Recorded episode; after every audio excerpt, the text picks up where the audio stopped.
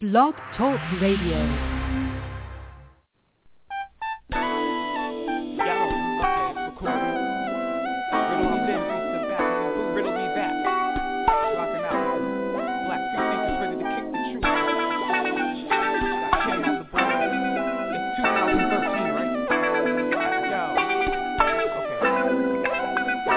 Black free thinkers, where we walk by sight with a bright flashlight to illuminate night. Free thought, we don't walk by faith in the lost mind state cause it's not quite safe. We don't recruit, we're not peers from a church, so don't be spooked, we're not here to convert. The only truth that's not pulled from a text, show me proof that's not good after death. This is the challenge to think for yourself, break it out of the bottle and speak what you felt. 310-982-4273 to get through. A venue for community and this is the zone. If you'd like to speak with Kim, then pick up the phone. 310-982-4273 to get through. The next tree branch is Rainer and it's best you listen to. Reason, science, and skepticism. It's loaded with straight facts, inspiring and dope. She can make Bill Nye retire his lab coat. Humans are hilarious and every other Friday I'd like to hear commentary on culture people So I hit up Super Mario and bring in Emmeline To discuss why we're capable of ultra evil. It's normal for my brain to have a two-way street But if there's collisions, well then you got to just mention it. And don't be afraid of where the truth may lead. Ignoring your position of cognitive dissonance. When Father Teresa preaches, it's hard to stop. So Kim paired me up with Alfred in the barbershop. I have a extended family and all these places now. As the free thought tree pollinates around. Yeah. This is the challenge to think for yourself. Break it out of the bottle and speak what you felt. 310-982-4273 to get through. A venue for community and this is the zone. If you'd like to speak with Kim, then pick up the phone. 310-982-4273 to get through. Where we walk by sight with a bright flashlight to illuminate night. We don't walk by faith in a lost mind state and it's not quite safe.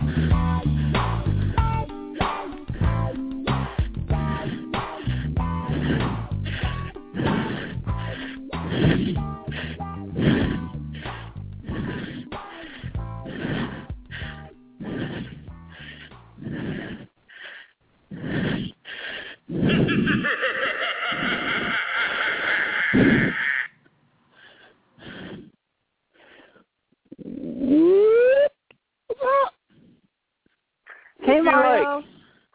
like? What's up? That's another another week. I'm glad it's over. I'm glad it's Friday because I had to put this shit on. Dude, for a minute, I was like you breathing heavily into the phone. I'm like, why are you being such a creeper, Mario?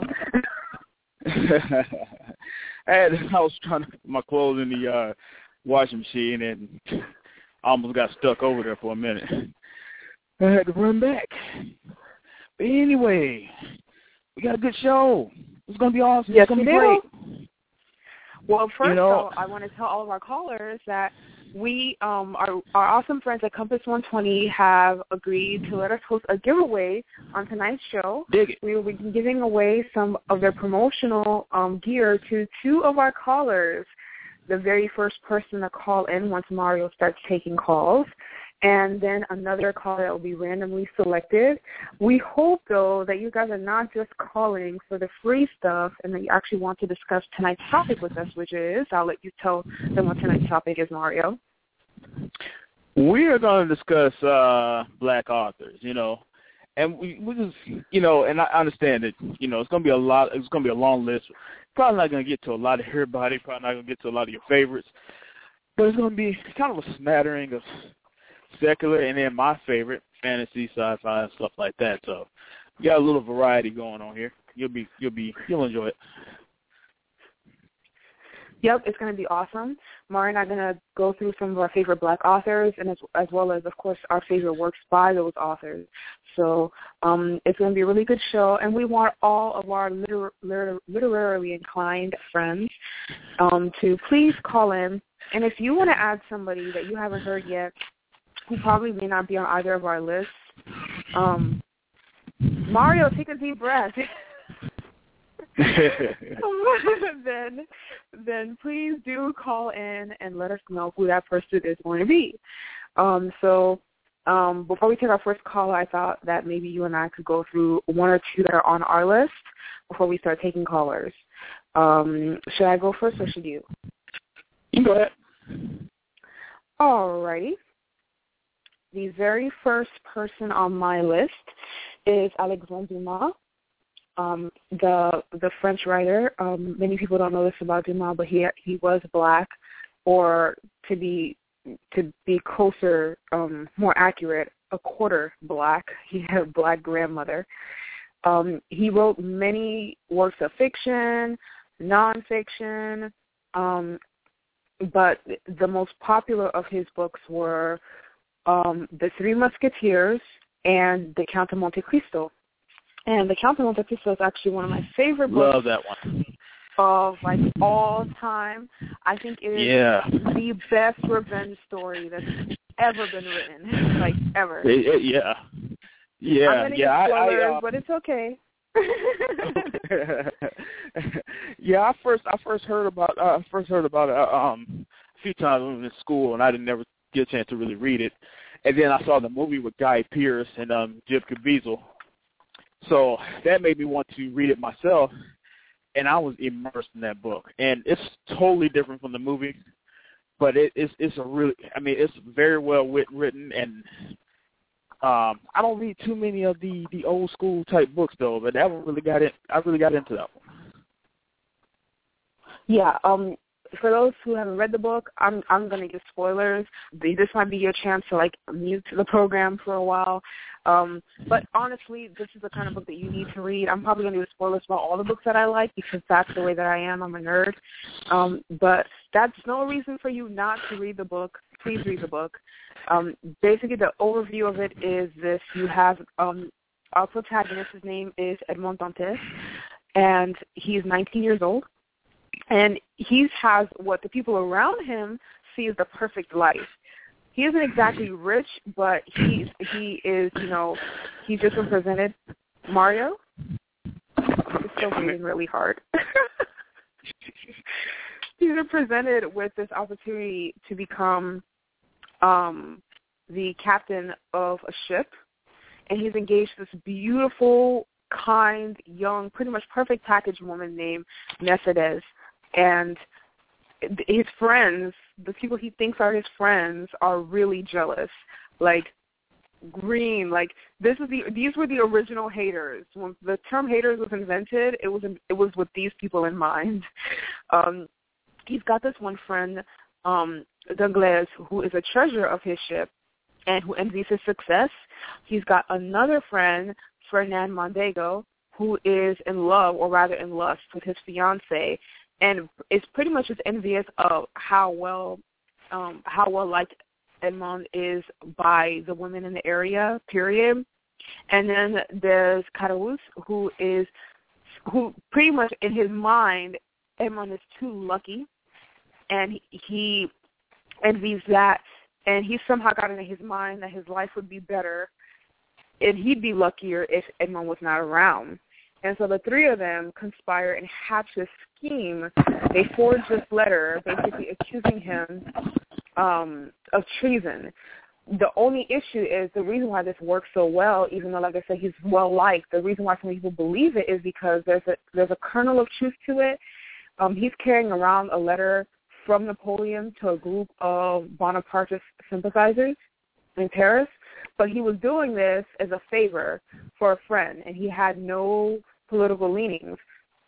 But once that letter is drafted against him, accusing him, and then this letter that he's carrying is found on his person, he's arrested, and he's arrested on the day of his wedding for treason. So he gets locked up, like like the kind of locked up that makes America's penitentiary system look like a great place. and he goes. Oh yeah, Chateau d'If. Yeah. Exactly, Chateau d'If. Um, it's where the most dangerous political prisoners are housed, and it, I mean there are other types of people there too, but political prisoners were were thought to be the most dangerous people in society, somehow more dangerous than murderers and rapists.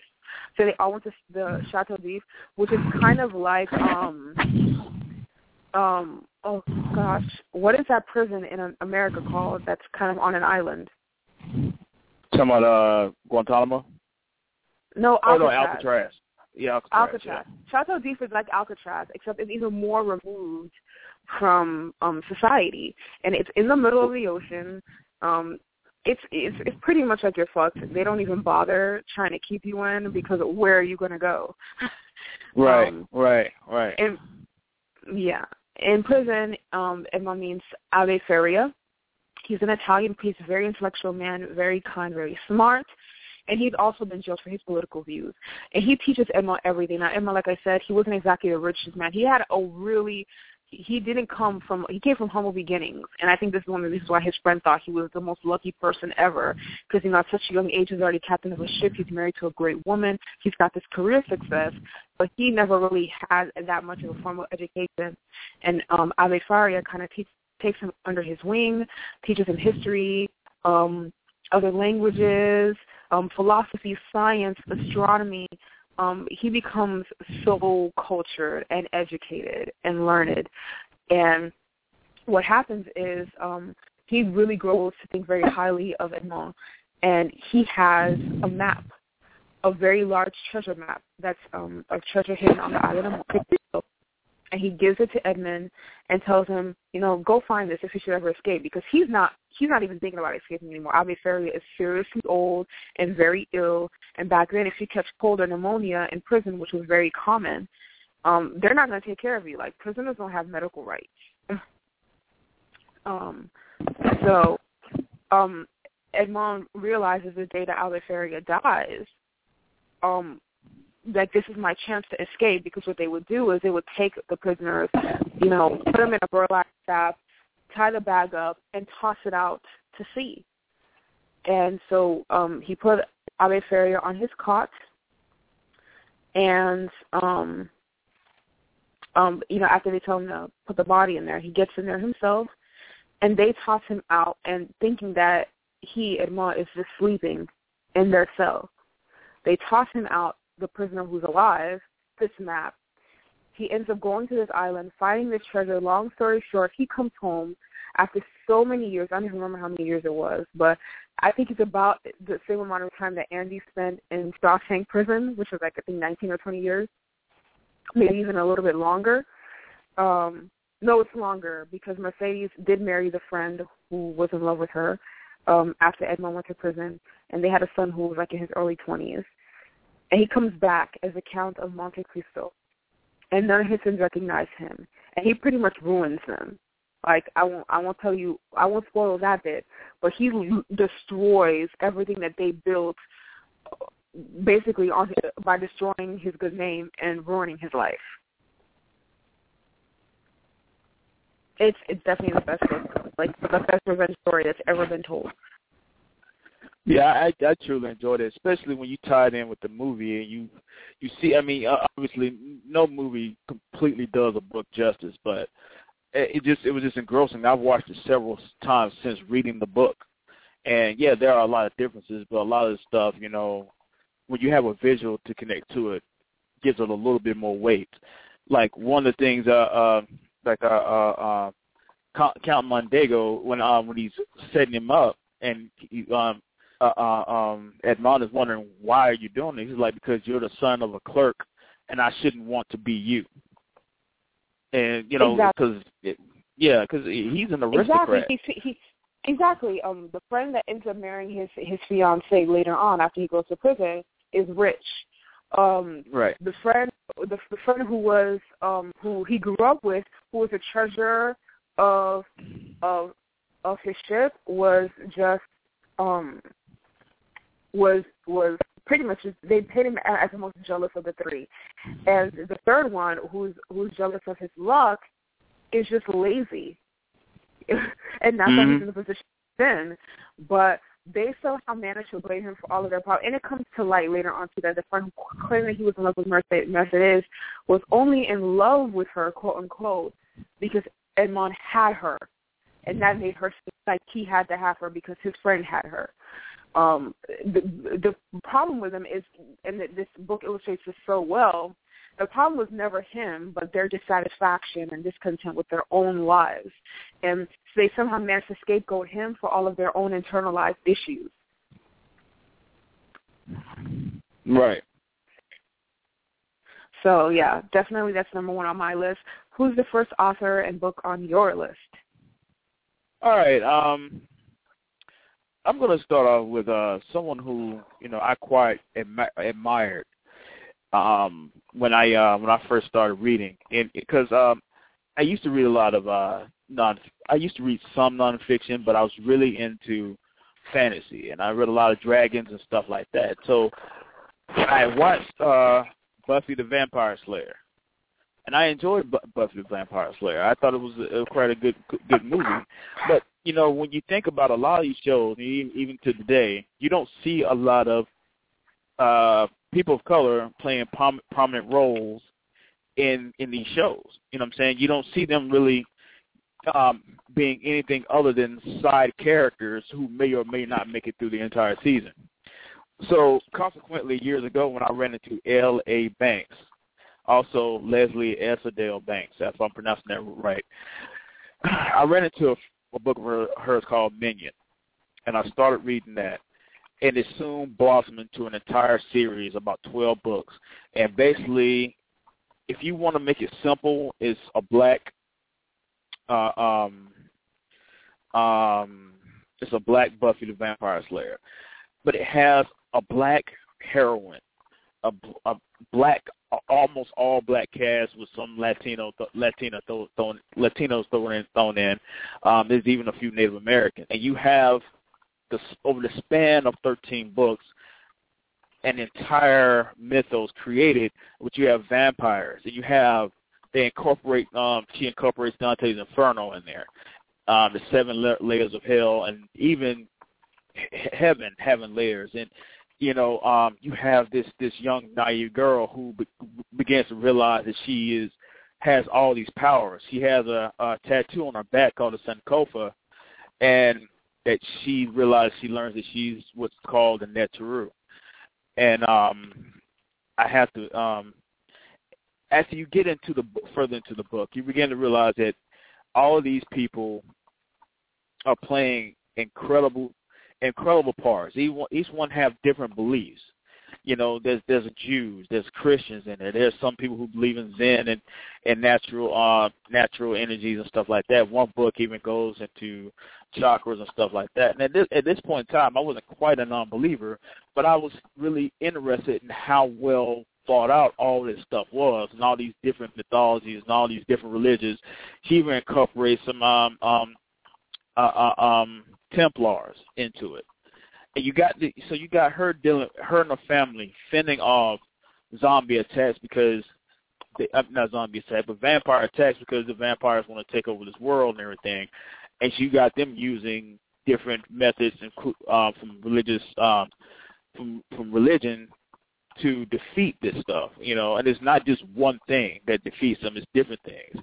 And um, um, um, the hell layers. I mean, you got it goes into from just a vamp, a evil vampire council, and these are these are people who are, these are vampires that have been been alive since Roman days, who feed off human misery and stuff. And you, in the later books, it gets into uh, um, Lilith and even Satan and stuff. It, it they go into such so many different kind different areas, but it has this it has it kind of has this hip hipness, you know, because mm-hmm. like I said, you don't see you don't see a lot of this stuff in um in a um mainstream movie media. You still don't. I mean, this I was reading these books in uh mid, you know, maybe two thousand five, six, seven, eight, something like that.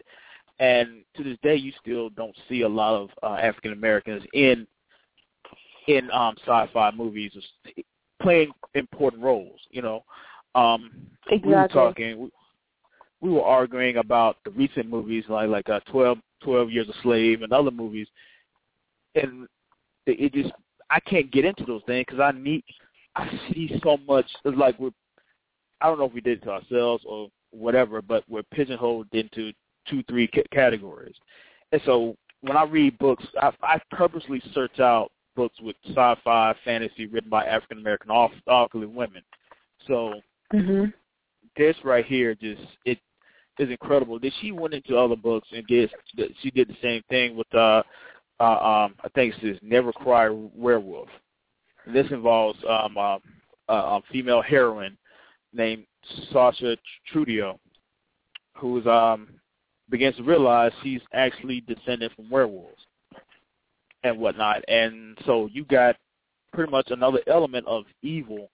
And she, I mean, this is this is one things. When you watch um True Blood, you see all this random ass shit in there, and everybody just happens to be something else. But in these books right here, when I was reading these books, I she went from Native American um, um ancestry and the descendants of a lot of these um um how um a lot of these mythicisms fit into Native American histories and stuff like that, and even included far off um mystery uh mysteries and myth mythologies like the Fae and other stuff like that. And so you have these different realms and you have werewolves, and you have vampires, and you have all this stuff going on, and all these things are vying for dominance over this earth and over the world and everything.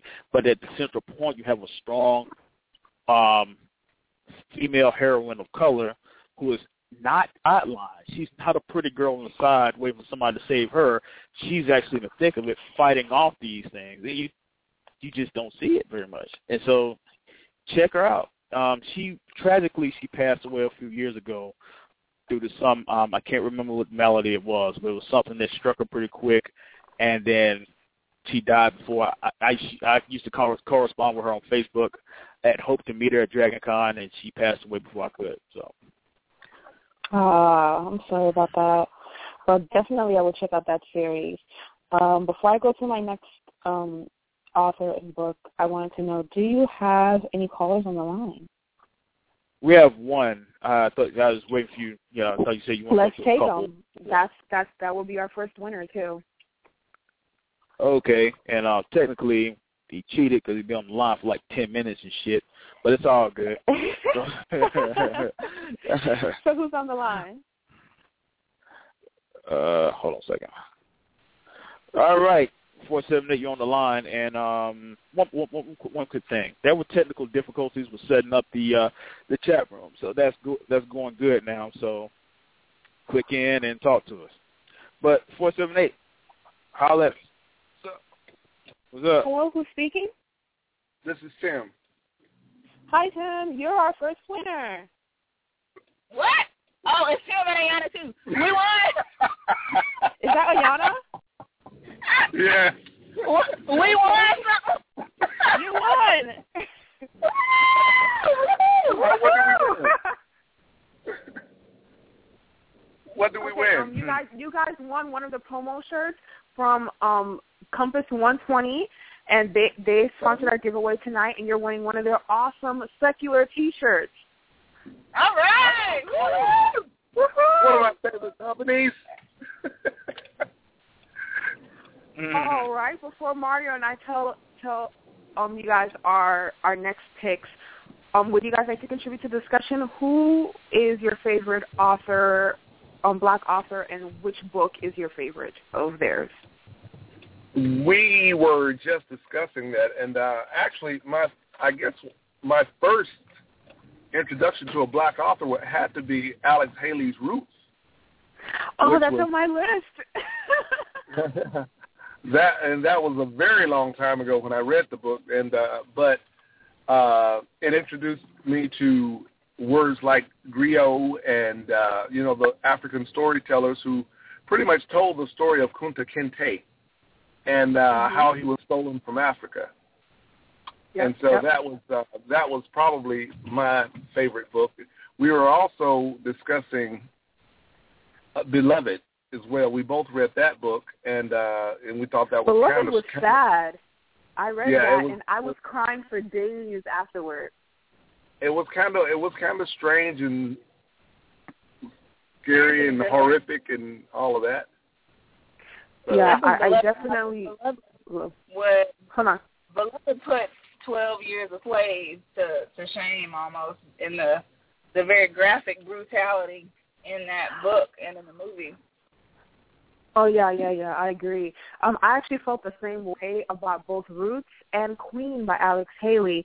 That was the first time that I read such graphic violence in a non-fantasy fiction realm before.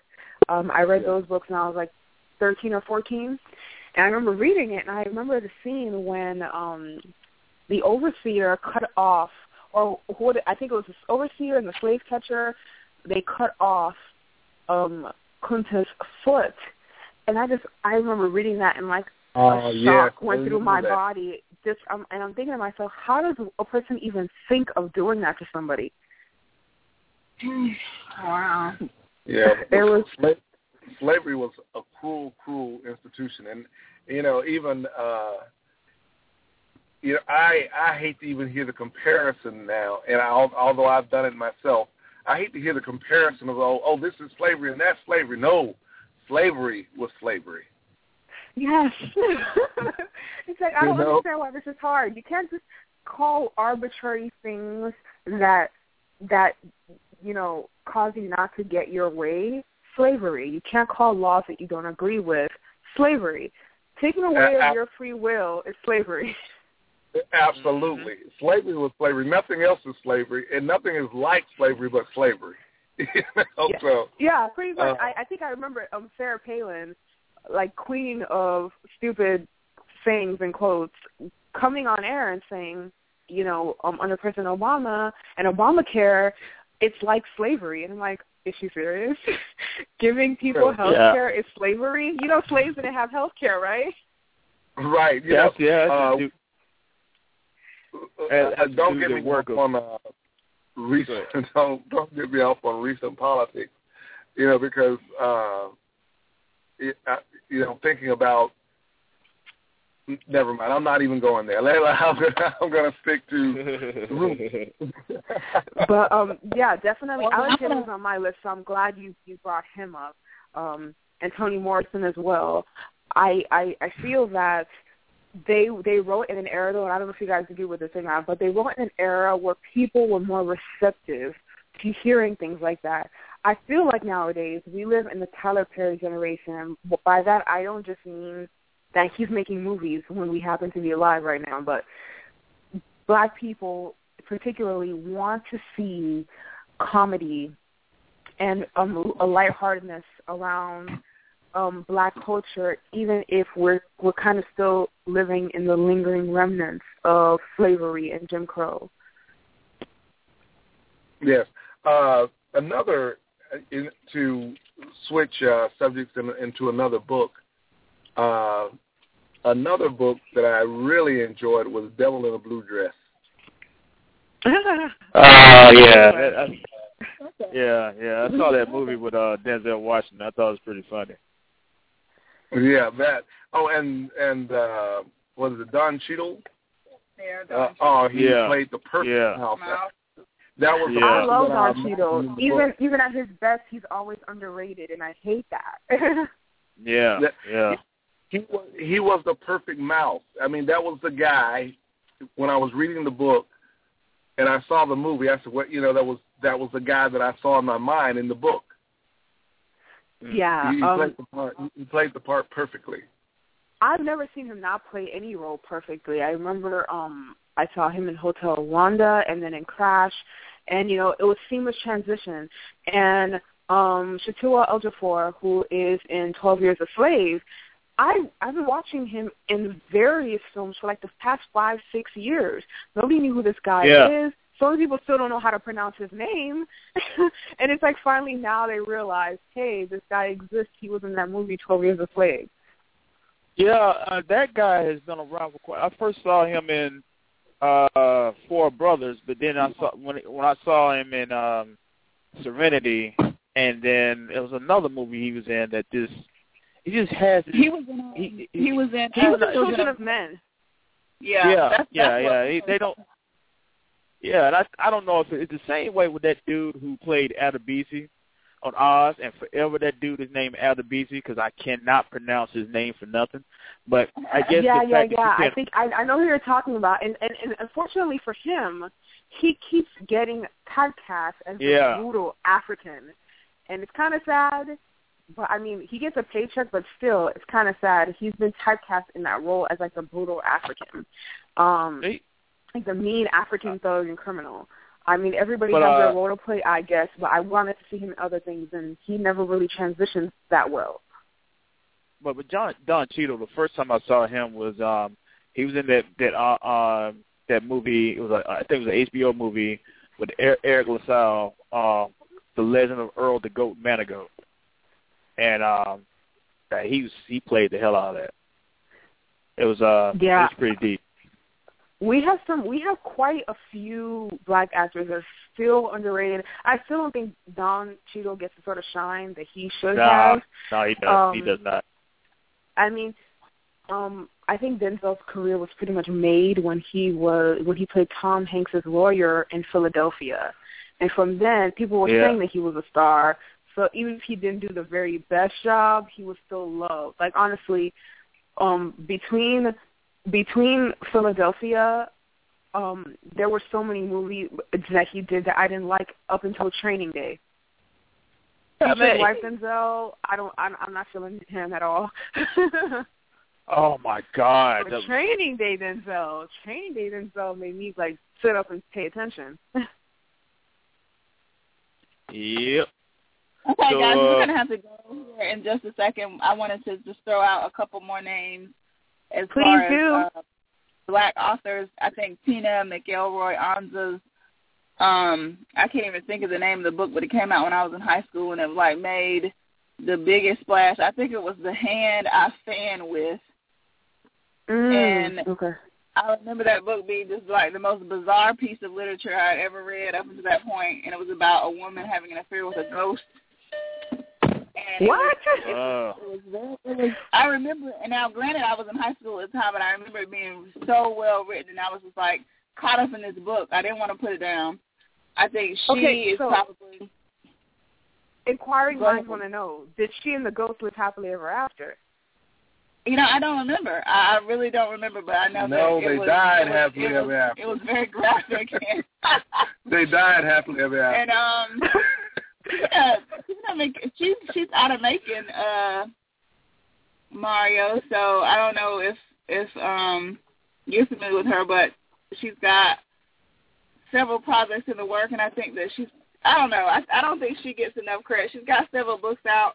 They're almost along the the same the same kind of work as like um what's the name who wrote uh Stella how Stella got her groove back kind of along those lines more contemporary Mhm. fiction but you know Hmm. decent she writes decent books and then I think um Toni Morrison Toni Morrison wrote a book that I had never heard of until maybe a year ago called A Mercy which is a wonderful very well written book where um it ta- it deals with several different characters. It's post slavery. No, no, no. It's in slavery, but it deals with uh it, it looks at slavery from several different points of view through several different characters' eyes. There's a Native American character that's very prominent in the story, and I can remember it, it reading almost like poetry. It was such a good book. Wow. Wow. Um, thank you for that contribution because I had never heard of that book either. I think even when an author is really popular, you people kind of get caught up in their most popular books and don't really read the, the you know anything else that doesn't have that much notoriety. right, So right, I right. highly A Mercy. Thank you so much for calling, you guys, and Tim, congratulations. Um, although I'm pretty sure that shirt is going to be ordered for Ayana, right? All right, thanks so much for calling, you guys. okay, it's all pleasure. Bye. All right, bye. All that was righty. pretty cool. Pretty cool. That was cool. The next author on my list um, goes by the name Edwidge Danticat. She's actually Haitian, so um, I feel extra kinship with her. I think she's super duper awesome. Um, she's written tons of books and gotten tons of awards. She's been getting these awards since 1994. Um, Best Caribbean Writer, um, you know, all kinds of American Book Prize, et cetera, et cetera. Um, she's written quite a few books today and a couple short stories, and she's even worked as um, a writer on a couple of films. But um, her her most popular work is actually, I think, one of her best. I mean, there's another book, The Farming of Bones, by her, which I love, but my absolute favorite is actually a collection of short stories, and it's called Creek Crack. Um, Krik? Krak! is um, something that Haitian storytellers start telling stories with, like, um, you know, when when they're about to get into a piece of gossip or they're going to tell some folklore, the storyteller says creek and the audience says clock and they start the, then they start telling the story. Um, and the Krik? Krak! contains nine stories and it also has like um, an epilogue. And stories do not overlap at all. They're separate stories, but to cohesively, they tell something very, very beautiful and very, very tragic about the things that Haitian women in various um, situations have to go through. The stories take place in Vieux, um, Port-au-Prince, and in, in Haiti, and in New York, New York. Um, mm-hmm. There, there's there's all kinds of stories. There, there are two um, nameless narrators involved in this. Um, like some of the best stories, for instance, um, there's a wall of fire rising about um, a man and woman and their son who live in a one-room shack. Um, and, you know, the way that they live um, and their life is okay for a while, um, living on the plantation, but then they have to deal with um, the father passing away. Um, there's Night Women, a story about a prostitute who um you know she lives in a one room shack as well and she um has to perform her profession next to her young sleeping son's bed um um you know she tells him that she's getting she's putting on her makeup to go to sleep because she's waiting for an angel to come. Um she's worried that one day he's going to wake up and find out. And her the only thing she has to be thankful for in her life is that she sleeps very very deeply. Mm-hmm. um yeah. Um there is you know um a, another story about a woman who loses her son while on a boat coming from Haiti um trying to come into this country illegally as immigrants um there I mean there are quite a few stories and they all revolve around Haitian culture and Haitian superstition and some of the things that Haitian women had to go through um, living in the United States and living in Haiti in poverty. I absolutely love this book, and Edwidge Danticat is an incredible. Everything she says kind of jumps out from the page with such vividness and clarity. Um, I, I highly recommend every everything that she's ever written. Um, definitely. Definitely. Um, for those, um, if, if yeah, if if you're if you're seeking a, a story more about life on plantations and things like that, I would recommend the, the Farming of Bones. The only reason it's not one of my personal like total favorites is just how hard the book is to get through. It can be so painful to read sometimes. Mm-hmm. Um, but The Farming of Bones is an excellent book as well. And I believe that one um, was getting converted at one point to a screenplay. I'm not sure what happened to that. But Krik? Krak! and The Farming of Bones, um, if you're going to check out Edwidge Danticat, um, definitely check out those two books. Dig it. Dig it. Dig it. Sounds interesting. Mm-hmm. I like that. So who's next on oh. your list? Uh, now I'm probably not pronouncing her name right, but I, I, I pronounce it as Tanana Reeve Du. And um, she she's she's a writer who's uh she's done a, a, a, a kind of different things, but the things that that really caught me, I think, I believe this was the first book, um, The Living Blood, and originally when it started off, it started off kind of slow. Began but it began to get into something that I hadn't, I had you know I hadn't considered before. And it it was um it, um no my soul to keep was number one. My bad. The living blood was number two and Blood Colony is number three. So that's the trilogy right there. And what you have is because the, the subtitle is called African Immortals, and you have uh, it starts off this woman is married to this guy, and um, starts off with this guy going to an I think it was an old folks home or something like that, or something, and euthanizing this old woman. So flash forward now, you're at the the house, and there's uh this woman's married to this guy, and there's strange. There have always been strange things about him, and um, there's a cop trying to figure out, uh, um, uh, investigate a lot of things that's going on that's weird and everything like that. He's not a murderer, but there's something odd about the fact that there's a photo of him taken, and if I remember this off the top of my head, nearly a hundred years ago, and um he keeps saying that's his an ancient relative of his. Turns out it's not. He and a, a sect of uh, uh, certain guys lived during Jesus' time, and this, these these these explanations come throughout this this trilogy. And I haven't read the third book yet, but the um basically somehow or another they ingested Jesus' blood and that made them immortal, and so they literally cannot die. They just they age.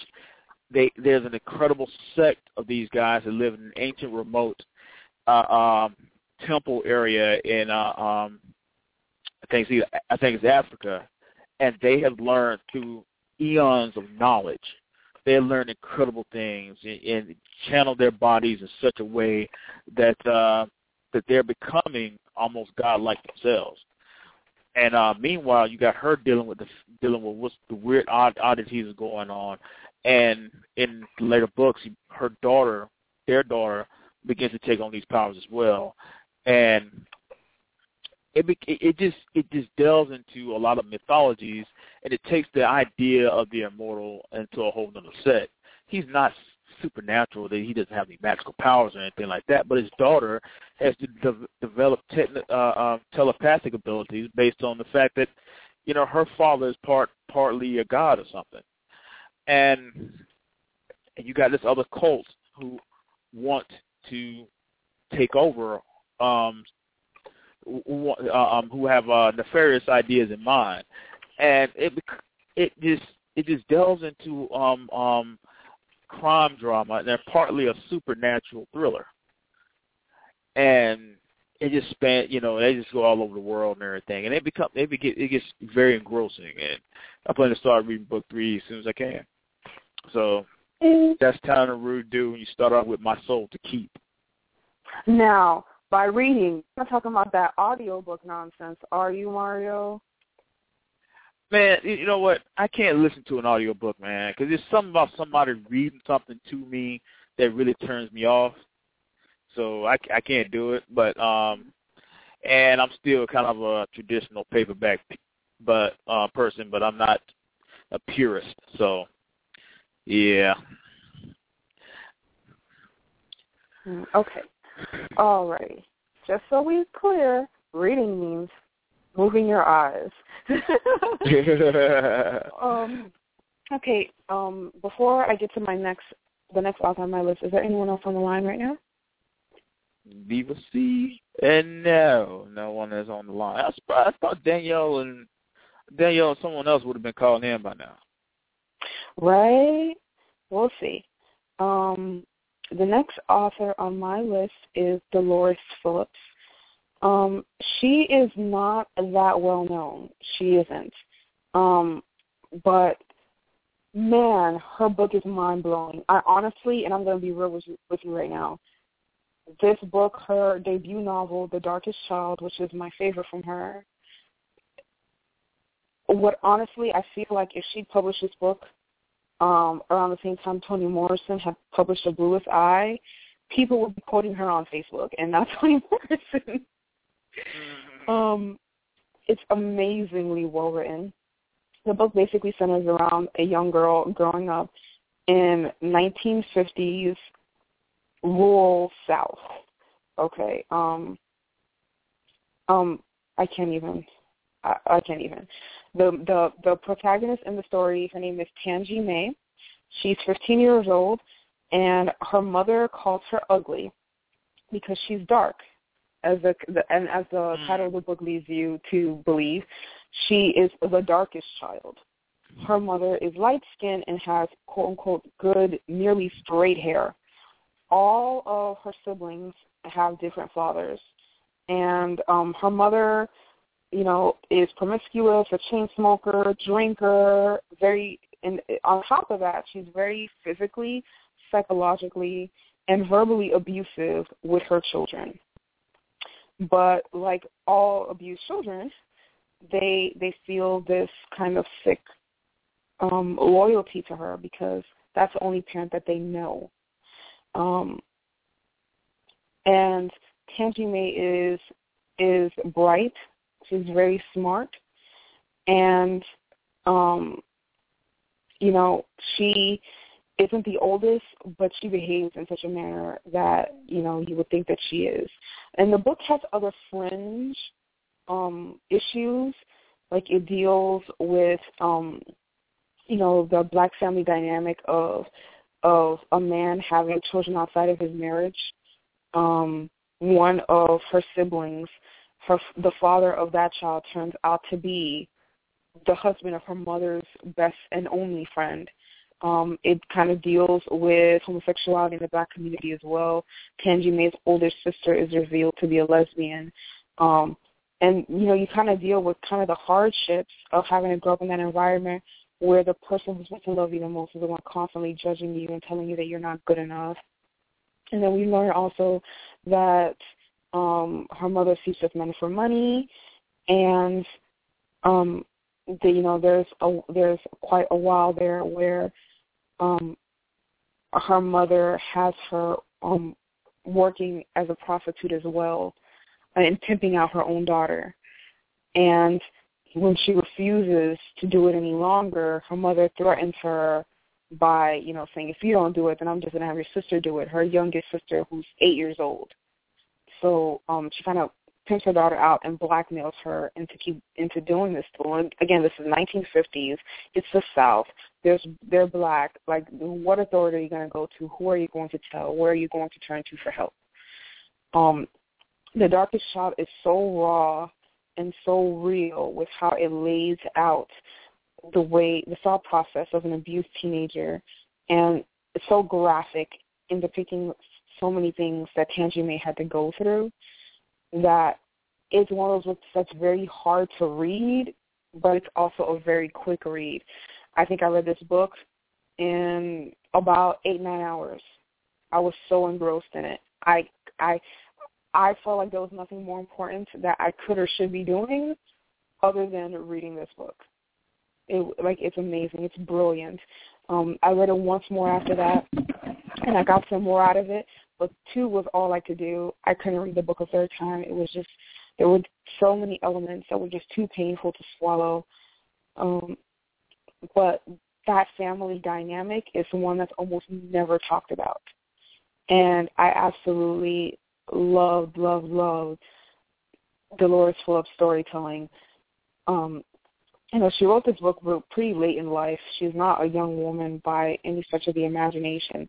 And this book debuted, I believe, in 2005. But if it took her 20, 30 years to write this, those were 20 or 30 years very well spent. I think very, very highly of this book. I would recommend it to anyone. Okay. Um, um, wow, that that sounds like some heavy material. Oh, it's But a lot of good books are. Yeah, a lot, a lot of good books are, especially if you can begin to identify with the plight of the uh, of the of the person in the book, especially you know, especially when it's based on real life. You just get kind of you know it, you begin to get like uh, connection to the uh, to the person in the story. I like that. I really do. So uh, I guess I thought my next one, and um, this one right here is it has something, an element to it that may be a bit controversial. You know, um, oh, while I'm thinking about this, because I have a very short attention span, uh, let me mention something. The books I mentioned with L.A. Banks has some good sex. Mhm. Yeah. oh, so if you, you know, how could you forget the sex, Mario? God, what are you doing? so uh this is uh this is your little warning that I'm about to go into something that might be a little bit deep right here. So so check this out. The book is called um um um um shit fledgling, and it's written by Octavia Butler. Now Octavia, Octavia Butler, Butler. yeah, she's done quite a few stories. Uh I'm still working on um the Xenogenesis saga, but she is a black woman who does write sci-fi and fantasy and stuff like that, and it's it, it's great. The the book that I uh, that I first caught up on was Fledgling, and Fledgling tells this tale of, you know, first of all, it's a 53 year old vampire, and she wakes up with a bit of amnesia, wondering where she is and what's going on. The first thing she does is kill a deer and eats it. She goes through a process of regeneration. Um, she um, she's lost in this woods. She eventually meets this white dude because he's a young black chick, and um, she meets this white dude who is helping her piece together what is going on with her history, and she finds out that she was part of a colony of of immortals, um, who you may consider them vampires. I believe they were, um, who uh, um, they live in their own communities, their own sect, sex and stuff like that, and somebody's killing these people. And so you're she's trying to help figure out the mystery and also unravel the history of her past. Now, keep in mind she's 53 years old. In the book, the way she's described and the way the the guy, the white guy who begins to fall in love with her, sees her, she looks like she's about 10 years old. She's described as being and to the vampires a young a young a young woman.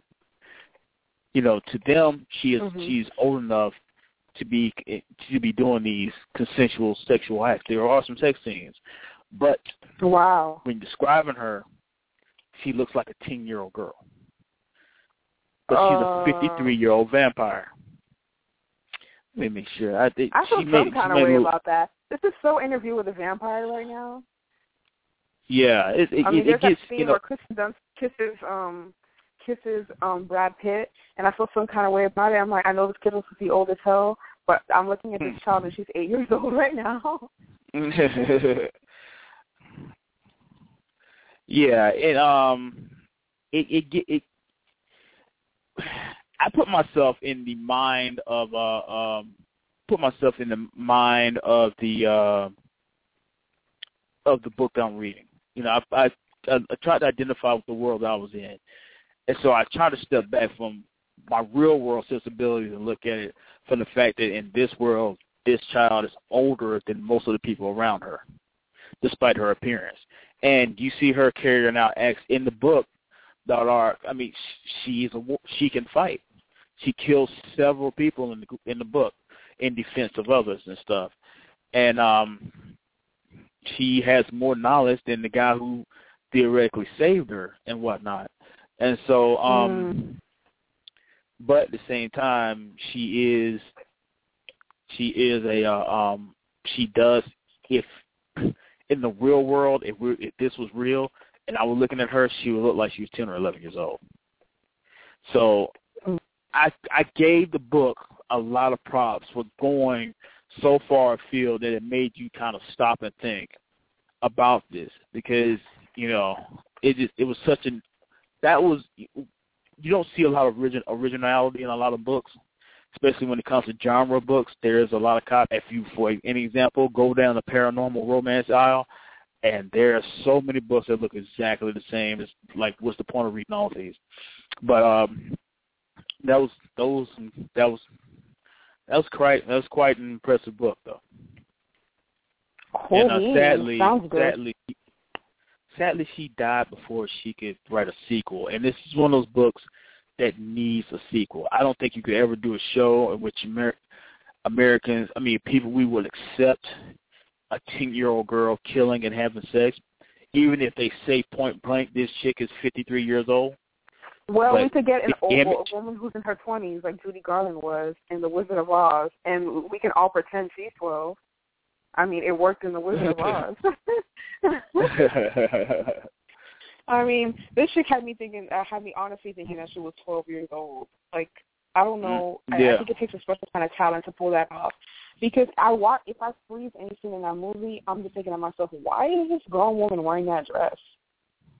right, right, right. And um, and Octavia Butler, she she has a, has a lot of books and stuff, and the one um you should read, check that one out, and um especially the Xenogenesis saga, which um which is uh is so far from what I've been reading is it's quite good. It's involved. It's uh it has you know it doesn't have carbon copy. It, it this is more of a sci-fi novel. It takes place in space uh, after the end. You know, Earth has been destroyed, and so the aliens are helping humans repopulate Earth, and it goes and it's pretty good. You, you should check that out as well. Okay. Awesome, awesome. Um, the next book on my list is, well, the next author on my list is um, Cupcake Brown. Yes, that is her real legal name, Cupcake Brown. Um, she only wrote one book, a memoir, but it's incredibly well written. She's actually a, a lawyer, but this book that she said she felt so compelled to read I felt so I felt compelled to write. I felt so compelled to read. Um, when I first when I first saw it, because the cover alone, you know, the author's name is Cupcake Brown. That alone was already quite intriguing.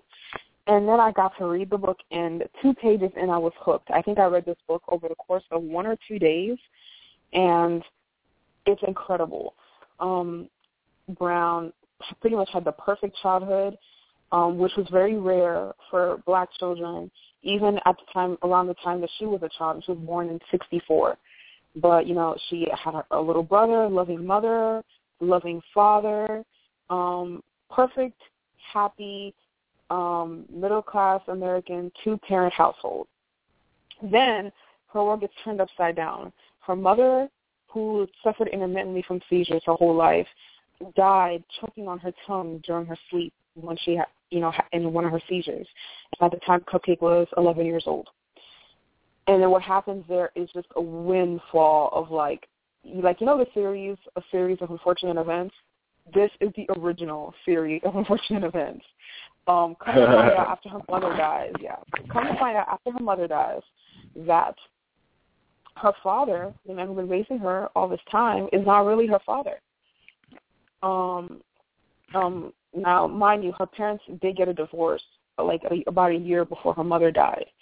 Um, but you know, her child, her father was still paying child support, and he saw them regularly, like three, four days a week.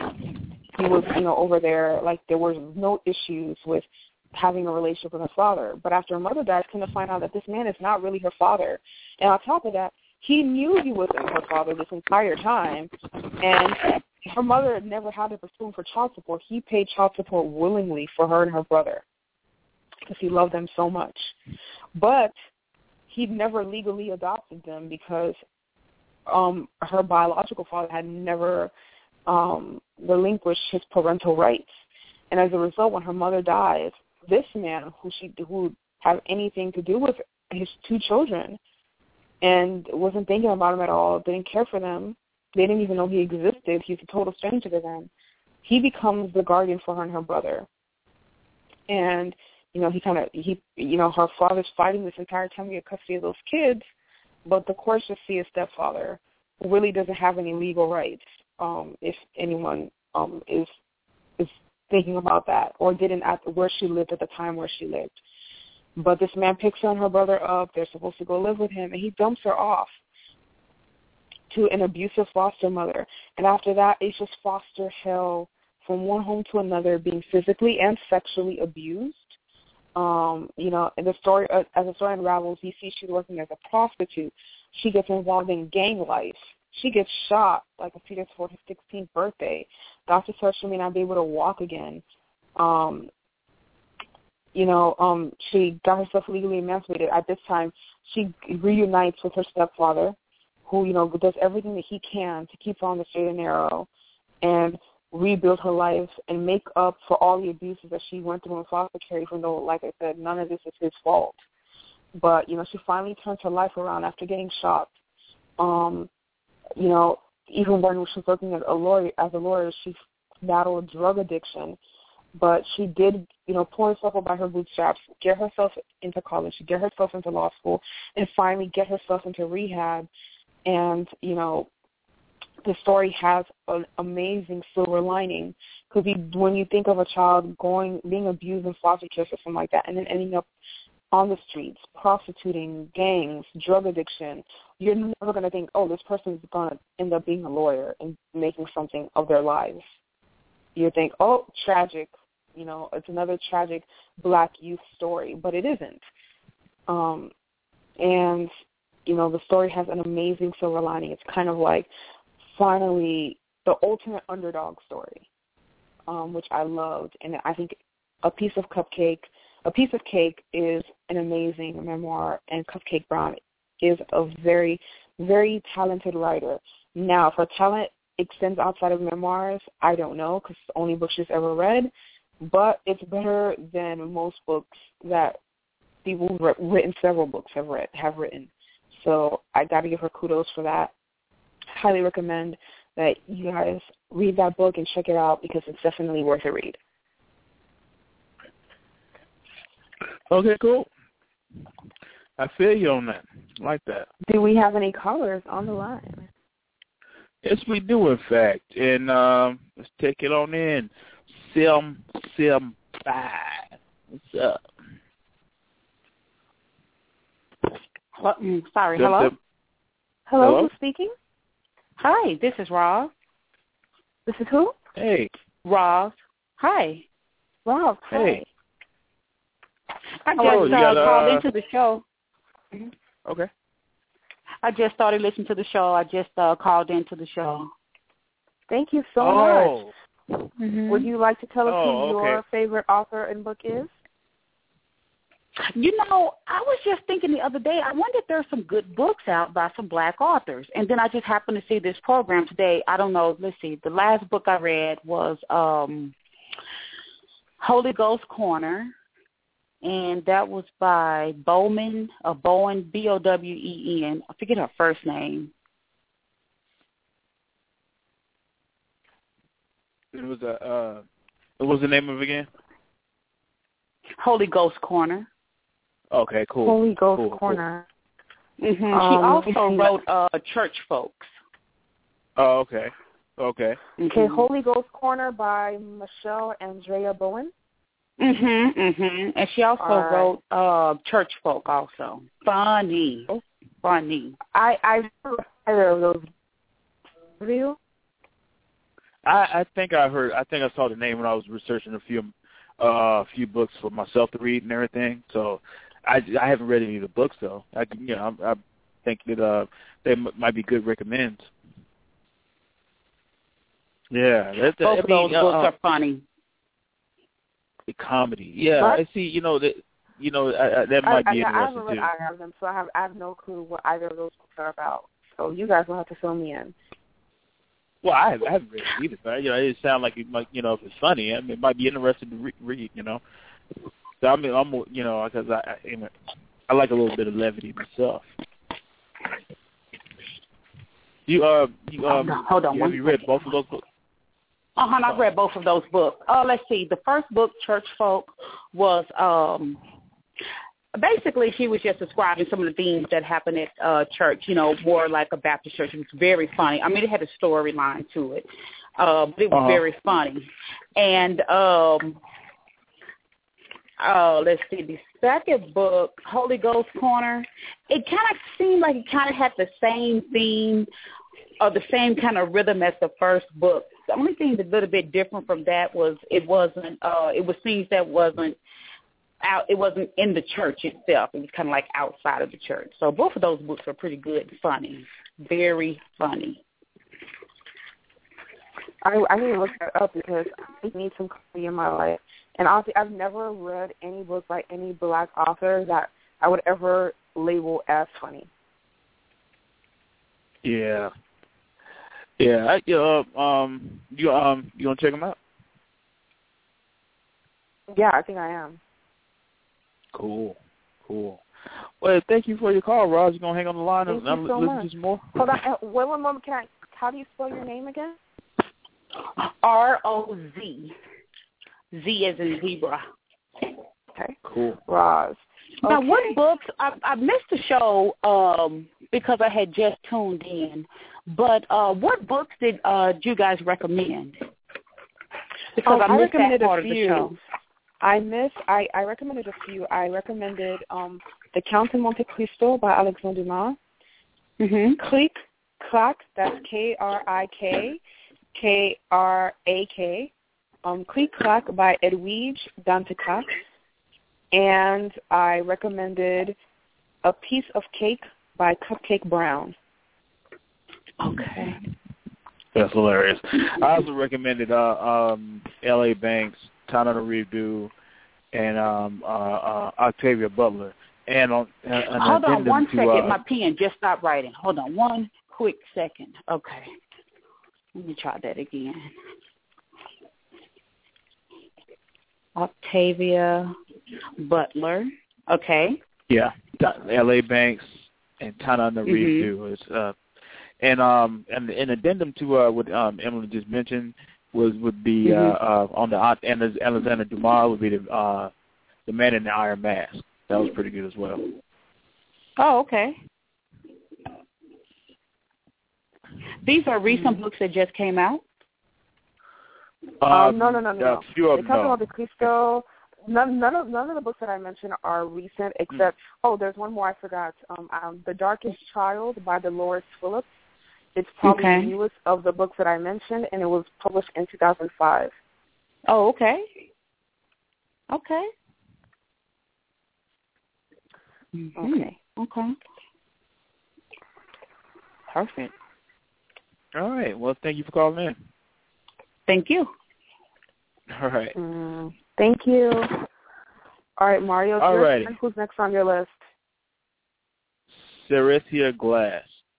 And um, I'm telling you now, uh, this is also another book that's come out very recently. It's another saga involving a, a strong black female heroine facing down evil. You know, and I'm just going to give you a quick synopsis. Is that um, she's basically just you know uh, a fighter against darkness and evil. You know what I'm saying? Um, against these evil beings called the, sh- the sh- shadow beings, you know, the fallen spawns of chaos who fought in the first battle of the upper echelon demons, gods, and goddesses who sow discord and chaos. Both light and shadow use avatars in order to have a physical presence in this dimension. And so you, you it it it gets pretty it gets pretty interesting. And I'm not going to spoil too much of it because uh I want you to you know check it out for yourself because you you got this this person who's um who's called a shadow chaser who is pretty much her job is to defeat you know to, to uh de- defeat these this evil and whatnot and um it gets you know it gets interesting and heavy if you're in, in into um paranormal romance though um and stuff that take it to a whole nother level. There are several books I read that have not only Seressia Glass, but uh, L.A. Banks, and then a few others in it. One of those books is called Creeping, and uh, these these books take paranormal romance and put a um, a, uh, a a very very good par- uh, very good sexual twist on it. It's, if you like books with some sex in it, man, yeah, for real, man, you know what I'm saying? Man, this is one in which uh, uh, I can't believe I can't remember if it's in this book uh, or not, but uh, there's one in which this woman is every night being um, pretty much uh, to use a very uh, uh, uh, a very vulgar term, dipped down by a uh, incubus. And the way it ha- the way you're seeing it, and it's just imagining this woman you know, in the throes of passion by an invisible being is is pretty hot. yeah, man. And so um then you also had she's also um in that was an anthology. That was an anthology series because it's different. The each different authors with different stories. They were pretty good. And um, you have Vegas Bites, another anthology series, but each and each story connects with the other one. And this is about a, a group of uh, werewolves who who, uh, who reside in Vegas who have to deal with the rigors of running the business as well as deal with other paranormal paranormal issues and stuff. So, um, yeah, you might want to check those out. I think I will. All right, the next author on my list is Sharon M. Draper. Um, she is an educator and she's an award-winning author. She writes YA fiction. Um, YA is young adult fiction. She writes specifically for um, teens and preteens. And she's had a few amazing award-winning books, including um, Darkness Before Dawn, The Battle of Jericho is one, Mind. Um, man, there's so many books that she read that she wrote. Um, there's Romeo and Julio. It's a it's kind of like a twist on breathing into the phone. It's a twist. It's a twist on Romeo and Juliet, except you have Romeo and Julio, who are a black girl and um a Hispanic boy. Double Dutch. Did you just Um, what? Juliet? Romeo and Julio. okay. Forged by Fire. I read that one. It's amazing. Tears of a Tiger. Amazing. And it's actually um um, you know, um, those two books are tied. But the best book that I feel she's ever written was published in 2006, and it's called Copper Sun. And this is a perk of working at the library. I worked at the library at the time, so when all the new stuff came in, and all the books came in with their shiny new covers, the glistening, and you know that kind of really stiff, like a book's never been opened, and they smell that new book smell. Oh my god. Okay, flashbacks. Anywho, um, this book, um, Copper Sun, won the Coretta Scott um, King Author Award, and it's incredible. The story um, is a story of a young girl named Amari, and she it's a slave story, but it's a slave story written for teens. So keep that in mind. Um, it takes place in 1738 during the time of the slave trade, and she lives in a small African village and she's got this little brother Kwasi, and life is beautiful. She's 15 years old. She's engaged to this guy that she really likes. He's 17. His name is Besa. Life is beautiful. Then she and pretty much everyone in her village who isn't killed is taken into slavery. And, um, you know, on the ship, she's lucky to escape being raped. The man that that is on the ship with her, um, he's one of the ship hands he's taken this line of work because um he's broke. But um he tries to help her i guess in the only way that he feels he can help her which is to try to teach her some english while she's on the ship. So even though she still can't speak or anything like that he gets her to the point where she understands some basic phrases. Um you know he pretends to rape her every night like you know, like she she screams for quite some time while she's in his cabin every night, so that the other men on the ship think that she is being raped. I guess. Um, but then things get difficult, even more difficult the moment she gets off the ship. And she gets off the ship, she gets um put at the slave market.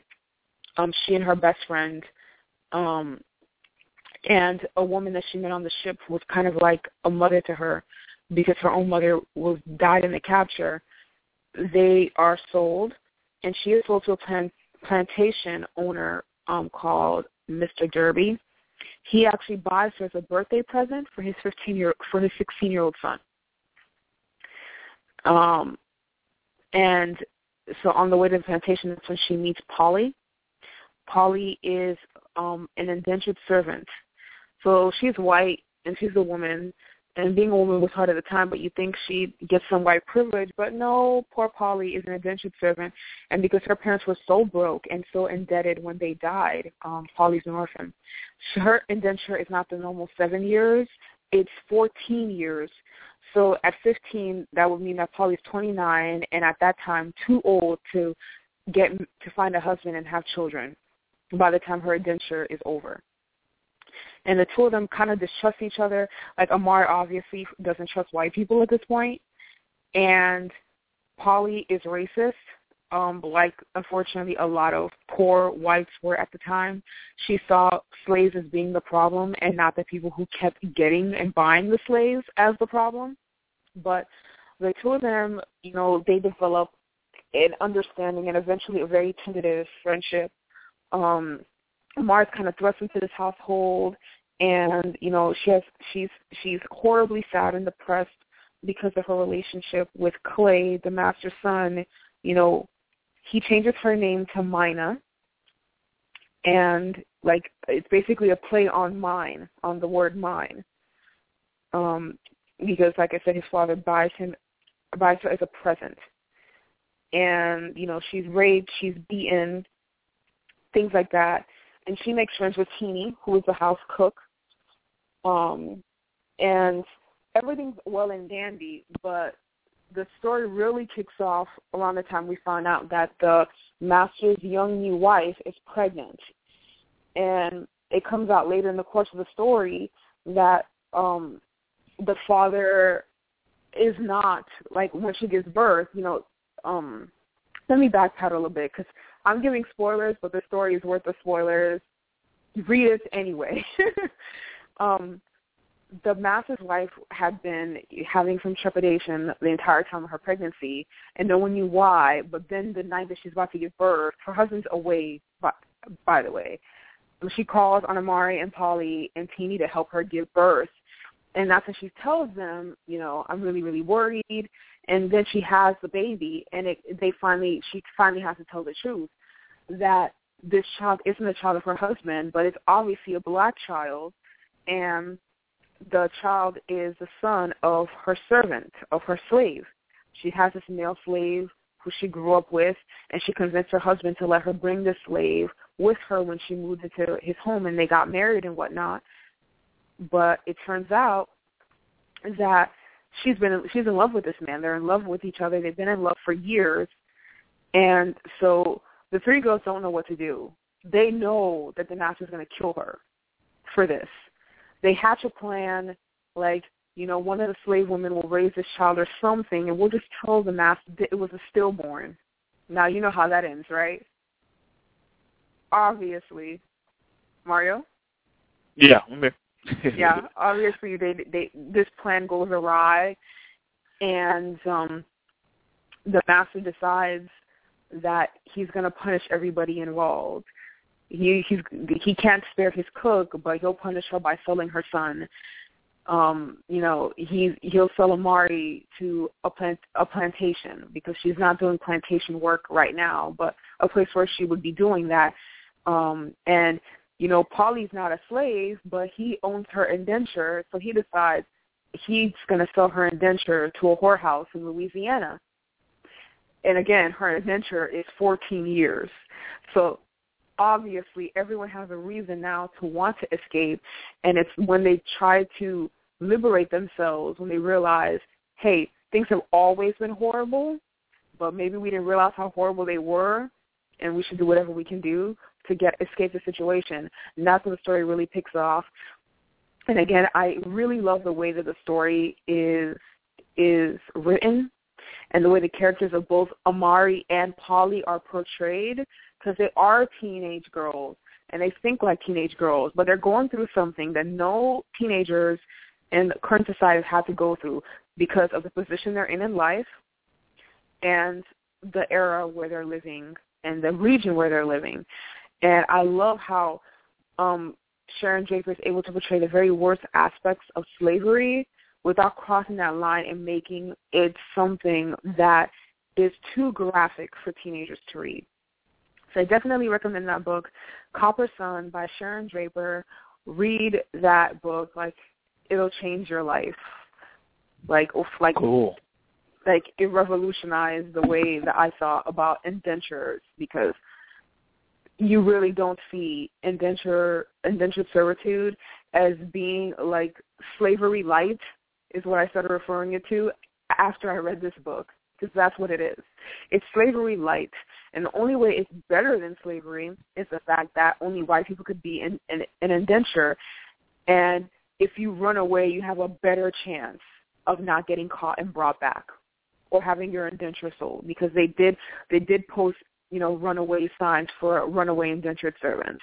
That was the only aspect of indentured servitude that was better than slavery is that you were white, you got a chance to get away, and you could walk along the roads at night without people being suspicious of you. That is, if they haven't seen the wanted posters.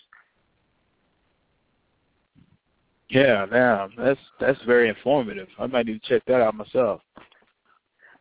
Yeah, it was awesome book, awesome book. Do we have any callers Yeah, you know- by any chance?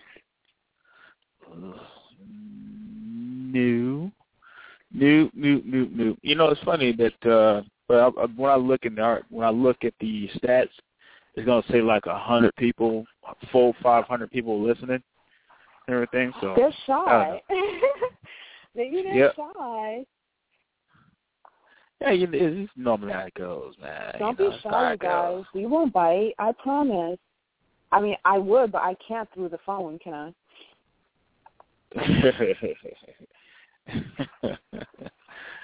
yeah, yeah, and you know, and um, I mean, I'm, I kind of, you know, I, I enjoy it when we have a good caller.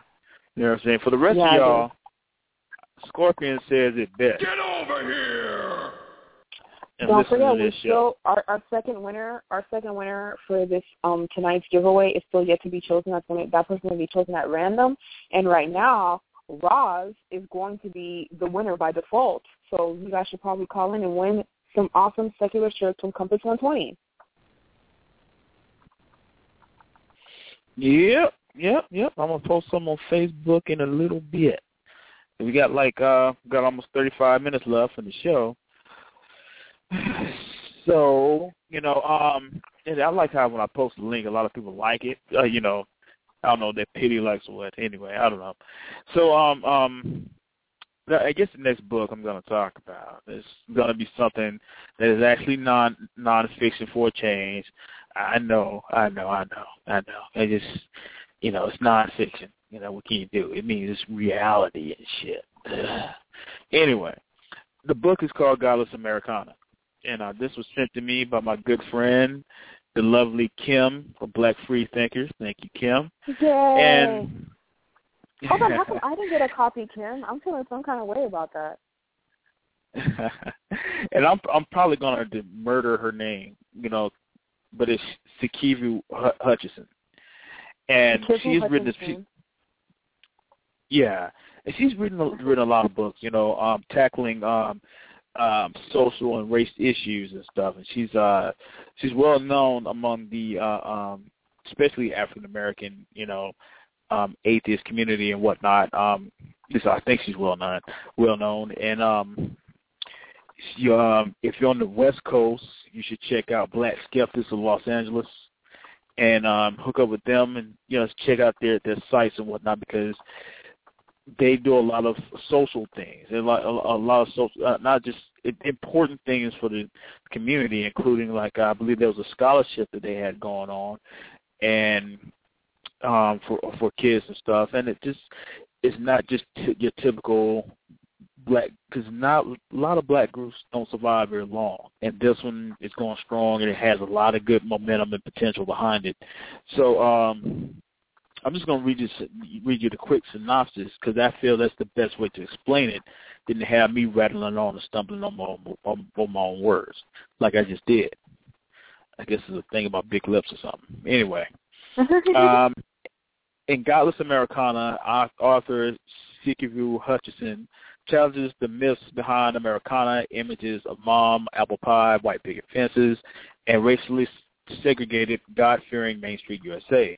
In this timely essay collection, Hutchinson argues that the Christian evangelical backlash against women's rights, social justice, LGBT equality, and science threatens to, threatens to turn the clock back on civil rights, civil and human rights. As a result of this climate, more people of color are exploring atheism, agnosticism, and free thought. A Godless Americana examines these trends, providing a groundbreaking analysis of faith and radical humanism politics in an era of racial, sexual, and religious warfare. And I, I, I think that you know we need to get down to all that because you know the, the there are a lot of prominent atheists out there. You're gonna always hear about Sam Harris and uh, um, Christopher Hitchens and others like that, but you don't really hear a lot from the people who are closer to our to the ordinary person, the person out there who is writing these books and is it going on world worldwide circus and being quoted all the time.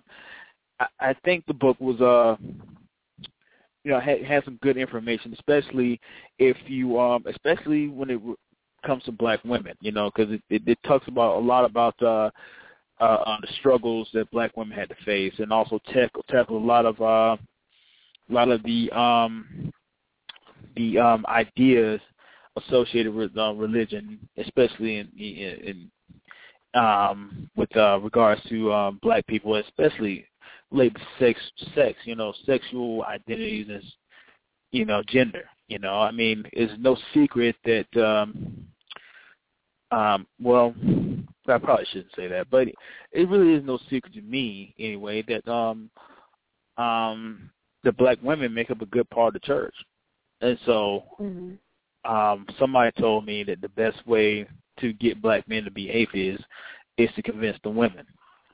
And I don't, Probably. I don't know if that's true or not, but it just, yeah, it seems like it seems like something that uh, I mean, because you know, I get into a lot of debates, and I get into a lot of debates with a lot of people who are fully, full on conv- convinced of this. A lot of people, like one guy, told me that um, um, I got my atheist, I got indoctrinated by with atheism from white people, and this guy's a Christian.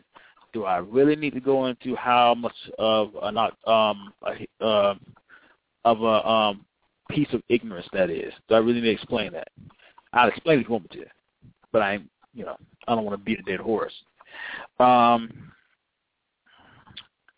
um, yeah, I mean, just like embracing, invoking, and bowing down to God have become shorthand for achieving upward, upward mo- mobility. You know, hey, you see that. I mean, look at the movies that we we were just talking about this earlier. Let me look at these movies. You, all year there are on very little, very few black movies coming out. If they are, they're comedies the comedies are this. You're going to laugh about this because you're black. Now we got, you know, the Best Man Holidays coming out and uh, Black Nativity. I am not going to see those movies, especially Black Nativity. You might get me to see Best Man Holiday. I will eat a rotted apple coated in roaches before I go see that movie. Because, you know, I, wow. you know, this it is Tell us how you really feel, is, Mario. it is just an annoying thing how tethered black identity is to Christianity. And you'll see it mm-hmm. in the movies. You see you see it glaringly in the movies that come out that feature all black cast and stuff, especially the Madea stuff and whatnot. So, um, yeah. So um, I don't know. I want to keep rambling on, take the spotlight away from you, though. They're uh, Himalayan. What spot? I don't need the spotlight. I'm good. Good in the background. You know, everybody everybody comes to hear you anyway, so it's all I don't want to hog it. That's not true. that's not, I'm sure that's not true. We all love you, Mario. Seriously. um. All right. The next author. We don't have any callers right now, do we? Nope. Yeah, Ross is winning this. Um, Rob, if you're still um, listening, please um, call us back with your last name so we can send you a message on Facebook and we can get your information because you are the second winner of the Compass 120 giveaway. Who, Ross? Again, yes, Roz, if you are listening, please call us again. Give us your last name so that we can um, send you an email via Facebook so that we can get your information and give you that shirt from Compass 120. And for everyone who's listening, please go over to Compass 120's Facebook page and just like that. They have amazing shirts. They have amazing deals. And right now they have a holiday promo with awesome secular themed mugs that you can give to family and friends for the holidays. So do it. Thank you. um, and it doesn't by take the time any effort you, to like a Facebook page, you guys. yeah, and by the time you listen to this um the the giveaway will be over. But you know, check, click the link. Um, well, shoot, but just check out Compass 120 Apparel. Go to their website. I'll try to um, I'll try to include a um. No, I can't edit it by now. I'll see if I can edit it, put the link into the uh into the show notes and whatnot, so you can still, if you're listening to this later on, off air, you can still get the information you need because they have some really cool shirts.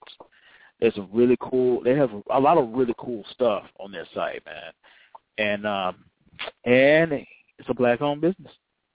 How about that? yes, black. It's awesome. Um, and right now, um, um, I got word from the owners that Jamila Bey, awesome um, black um, journalist and free thinker, is now a partner of Compass 120 Apparel. So another incentive. Go like their page. Go like it. And Roz, you are our winner.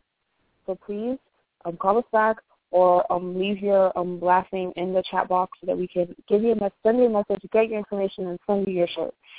Um, okay, the next author on my list is Zane. Zane is an author shrouded in mystery. We know that Zane is a she. We know that Zane is a pen name. We know that Zane is black. We know that Zane resides in the U.S. We don't know anything else about Zane except that Zane writes the most toe-curlingly good black erotica. Now, growing up as a very sheltered Catholic teen, the only way that I quote unquote saw sex was not on television, but in books. I started reading Harlequin romance novels when I was like 10, and then I quickly graduated to flat out erotica, which is basically a romance novel without pretending that there's anything romantic going on. um, and Zane wrote some crazy good stories. Like right now, I feel like she's fallen off. Like she she she peaked too soon, or she she kind of left it all out in her early work, and I feel like some of the sex scenes have been you know done over and over and over again. No pun intended. But her books are incredible. Um, I wish, like, you know, this is a TMI moment, but I wish every porn was as well done as her books are well done. Like, they're great. the sex is amazing. I wish, I think that if every couple on earth had sex the way that sex is portrayed in her books, there'd be no infidelity. There'd be no divorce. There'd be no war. But yeah, um, I there's not even one book that I can recommend to you guys. If I had to recommend one, just one, um, it would be Dear G Spot. Oh. So yeah, that's the one on my list. Who's the next author on your list? Okay. Um. Um. You know what? You know what? What I'm gonna do?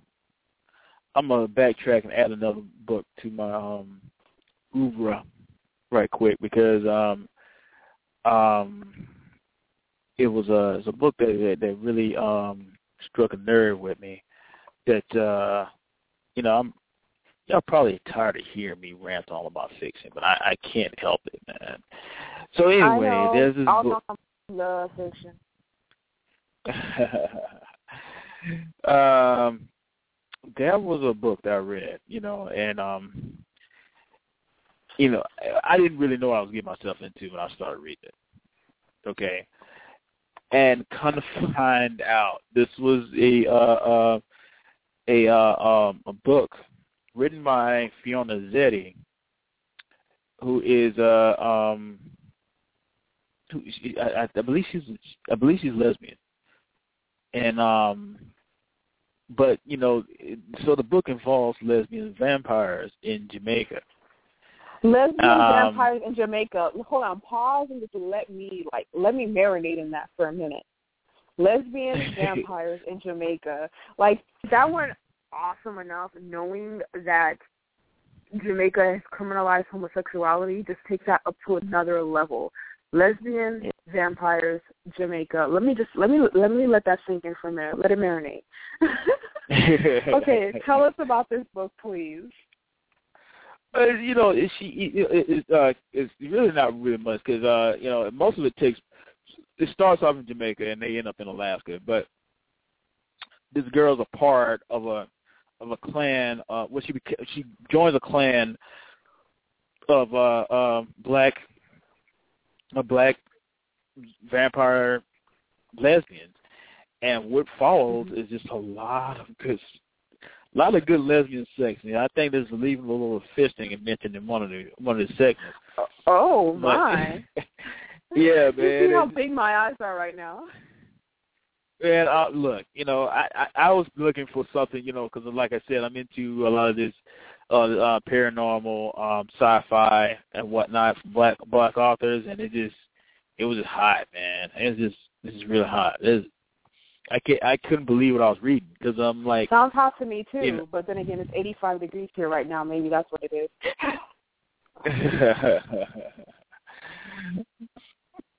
so I mean, it, that's another thing though is that for all the stuff I read and all the stuff that we've mentioned, this is the only book I've read that involves uh, um, uh, um, um, elements of the LGBT community and everything like that. You know, because you you get a lot of stuff from um, you see a lot of stuff, especially in the paranormal romance category. It's always almost always a, man and a woman, especially on the cover. This big, hot-looking some bitch with this uh, with this woman and thrones of passion and everything like that.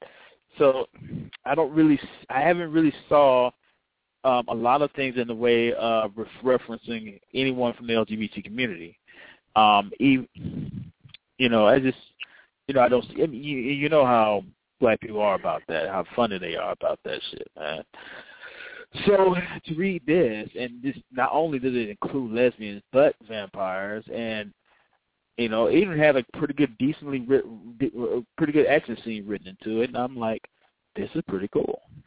And it made me have to go buy some more lube. So check it out. That's Fiona Yay. Zedde. Fiona Zedde? Yep. Okay. Um, my, well, I think I, I think this is going to be my last one because we have about 20 minutes left. Um, my mm-hmm. favorite is The Bluest Eye by Toni Morrison. Um, now we have a lot of Toni Morrison fans, but um, you know, she's one of those people I feel that she she did reach notoriety for no reason. There's a very good reason why she's so popular in the African American community. And The Bluest Eye is one of those great books because it doesn't just cover being poor and black in the South and dealing with racism and Jim Crow. It also covers colorism within the African American community. This girl Pecola is dark and she's called skinny and ugly and all this other stuff. And she sees blue eyes as being the epitome of whiteness and thus being the epitome of beauty. And she she drives herself half crazy in the quest to get blue eyes. And the people around her finish the job. Um, like just one of the worst um environments I've ever read of a child being reared in. Some of the most despicable adults that have ever been portrayed in fiction. And, you know, to think all of this could have been avoided if someone had just told this girl, one person in her family had said to her, You're not ugly. It's not it's there's nothing wrong with the fact that you're dark. You don't need blue eyes. Um and the story kind of devolves. Um, you, we deal with rape, we deal with incest, but at the heart of its matter, the story is a story about societally accepted, engendered, and promoted self-loathing. And I definitely think it's a story um, which at its core is still so relevant to so many issues going on in in pretty much any society um, containing people of color. I definitely think The Bluest Eye is a must, must, must read. So that my recommendation. Check out The Bluest Eye by Toni Morrison. And as Ayana mentioned earlier, um, another great book by um, Toni Morrison is Beloved. So check that out as well. It is a bit harder to read than The Bluest Eye because it's graphic, it's violent, it's it's just painful on a lot of a lot of topics. But if you can deal with it, that is another one that I highly recommend that you guys read. So Mario, what's the next one? Hold on, do we have a caller first? Do we have a caller? Mm, me check. Check. Uh, nope. All right. What's your next pick, sir? All right, man. That, this will probably be the last one. Go ahead and get ready to shut it on down there, man. Um, All right. And Rob, is- please do call us back sometime while Mario's talking right now. If not, then um the other shirt is just gonna have to go to Ayana, like the first one wasn't going to, but um since she was on that line with him, it's only fair. Um, I'm just gonna spotlight an author. You know, Brandon Massey. Um, he's written quite a few quite a few stories, and um, they span different types of uh, they span a few uh, genres. Uh, some of them are um, you know, thriller, you know, crime and everything like that. Um, um, but he has a pretty good um uh he has a pretty good archive of books man and he's done um several um anthologies with uh the likes of uh uh um Zane, Tyler Reeve Mm. Steven Barnes and others, you know. Uh, this is Dark Dreams, a collection of horror and sus- suspense by black writers. You know, it has quite a few tales in it. There's The Ancestors, uh, The Voices on the Other Side. Um, this one featuring also Tananarive Due and L.A. Banks and Eric Jerome Dickey. You know, I don't know if you're familiar, familiar with him as well. And um, it, it just, you know, it just, it's really good that you see a a uh, uh, an, uh, an author, an African American author that is not only writing in different genres, but collaborating with other black authors in the in genre, showing you that these books are out there. These authors are out there. They're they're out there. You just have to search for them, and they're not. They're not still not like Stephen King, but they're still creating good stories, like Twisted Tales. You know, this one is um um uh, another collection of stories, you know, um, by Brandon Massey. I think it's a collection of short stories um, that he has written himself and whatnot. Um, um, Cornered. Um, I I've been I had meant to to buy this one. I didn't get around to it. But um, you know, basically this is another you know, situation in which his family is being threatened by some um um um horrible events going on in their lives and everything like that. And he has to watch as his family and his livelihood is being torn down. You know, Wow. and it's yeah. So I mean, there are these authors out there. You know, I've listed several to fantasy and sci-fi because I enjoy losing myself in a created world. Because you know, yeah, reality is always there, but just I enjoy that. I really enjoy that. And Emily's listened to quite a few um, authors as well. These, you know, these authors are out there. They're they're probably not selling out like Stephen King and whatnot, but they're out there. And there's so many uh, other authors of so many generations. I mean, uh, genres and everything. You don't have to read stuff that makes you want to cry your eyes out and or wish you had never put, imprinted this stuff in your mind. But if you want to, if you want to venture out venture out into fantasy, they're out there. I mean, you got you know, uh, Tananarive Due has a great catalog of books that um that take on a lot of uh, uh, elements of of, of um, African and or um, uh, Caribbean, uh, Jamaican um, um, mysticism. And, I mean Haitian mysticism and you know uh, uh, fantasies and stuff like that, and it's just you know like uh, the the between and Joplin's ghost. You know, you, you're dealing with um uh, um so many different aspects that are just really incorporated great into these books, and you know that um if you read them, you know you're going to identify with them. You're going to identify with some of these books because they're they're coming from a common heritage. So uh maybe you want to stock your little shelf. Definitely. Bit there. All right, it's been a great show, you guys. Tim and Ayana, congratulations on um your win. And we, Mara and I had so much fun. We wish you guys would stop lurking and call in. But que sera, sera.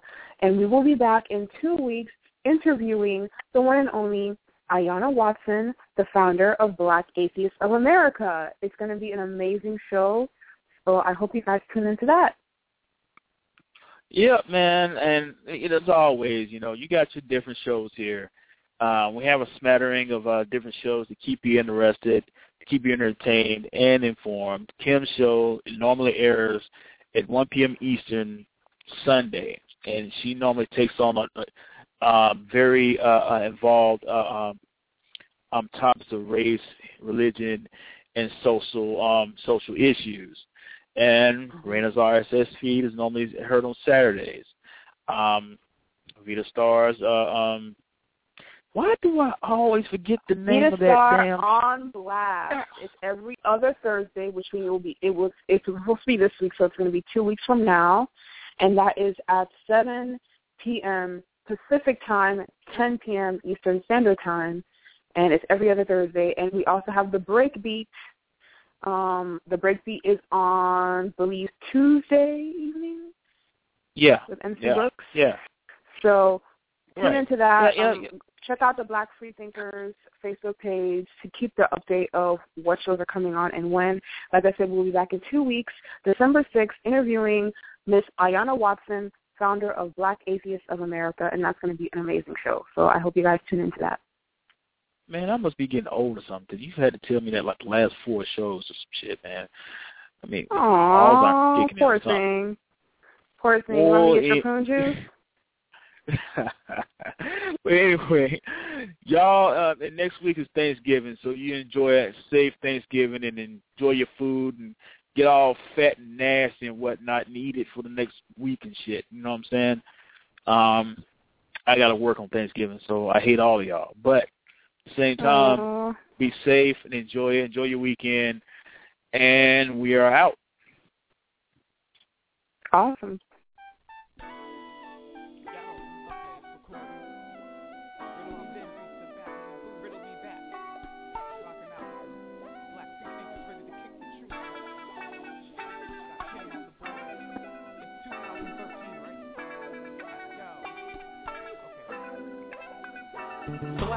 Thinkers, where we walk by sight with a bright flashlight to illuminate night. Free thought, we don't walk by faith in the lost mind state, cause it's not quite safe. We don't recruit, we're not peers from a church, so don't be spooked, we're not here to convert. The only truth that's not pulled from a text, show me proof that's not good after death. This is the challenge to think for yourself, Break it out of the bottle and speak what you felt. Don't concentrate on the finger or you will miss all that heavenly glory. So why did you kill my teacher then? Why did you kill my teacher?